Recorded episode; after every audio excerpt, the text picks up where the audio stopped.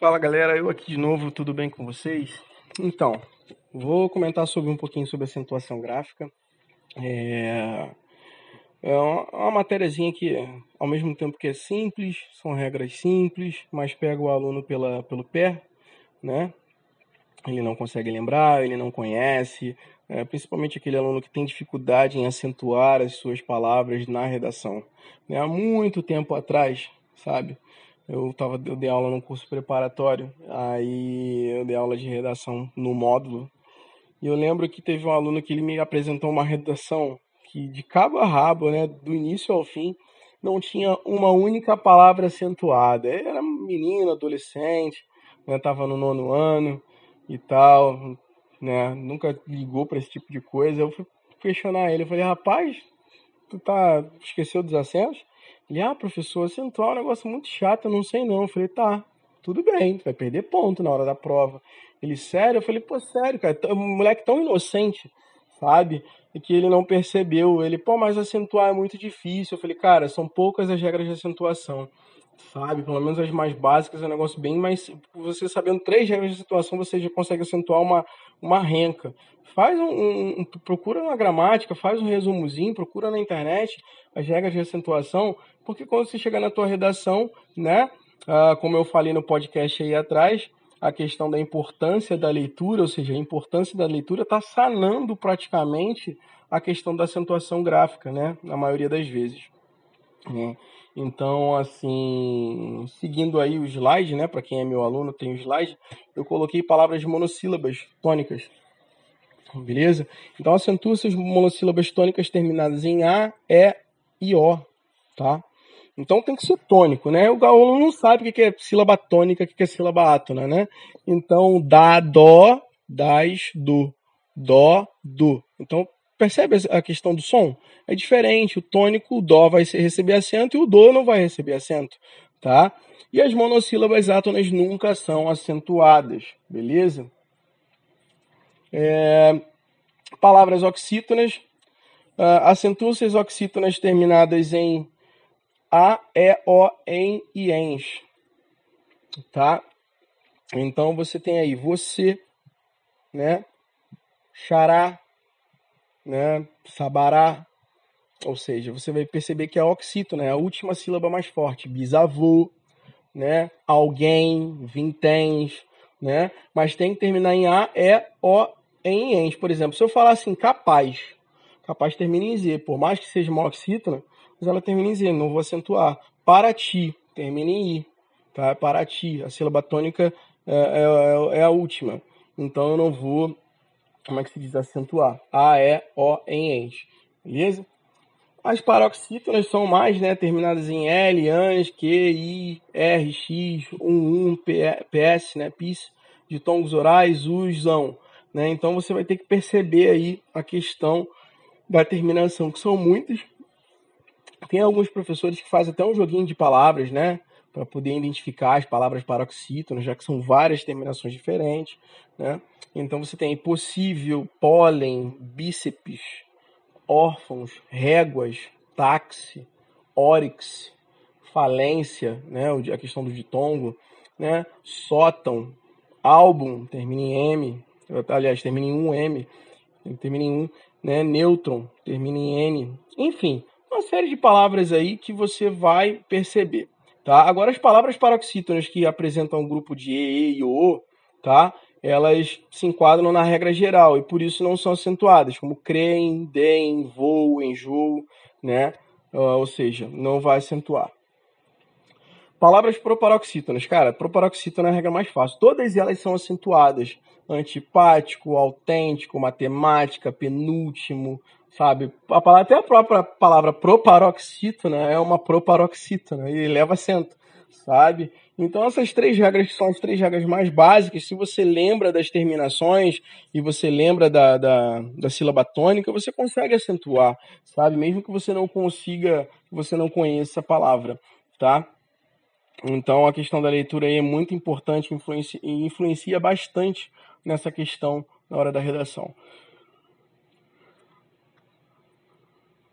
Acentuação dos ditongos, né? Ditongos abertos. Ei, oi e eu. tá? Eu só vou acentuar as palavras monossílabas, tá?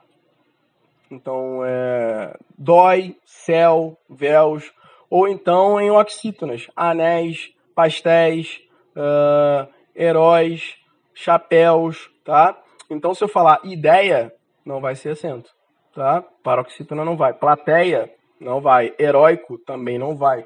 Toma cuidado, tá? O I e o U na questão do hiato, tá? Como segunda vogal do hiato. Então, para prestar atenção, porque eu tenho alguns detalhezinhos, tá? Quando o hiato aparecer sozinho, tá? O I ou U aparecer sozinho, eu vou acentuar. Por exemplo, caído, graúdo, tá? Graúdo, tá separado. Caído, vou acentuar, tá? Mas se tiver acompanhado com, com S, aliás, se tiver acompanhado com outra letra, eu já não acentuo. Se eu falar assim, raiz, tá acompanhado com Z.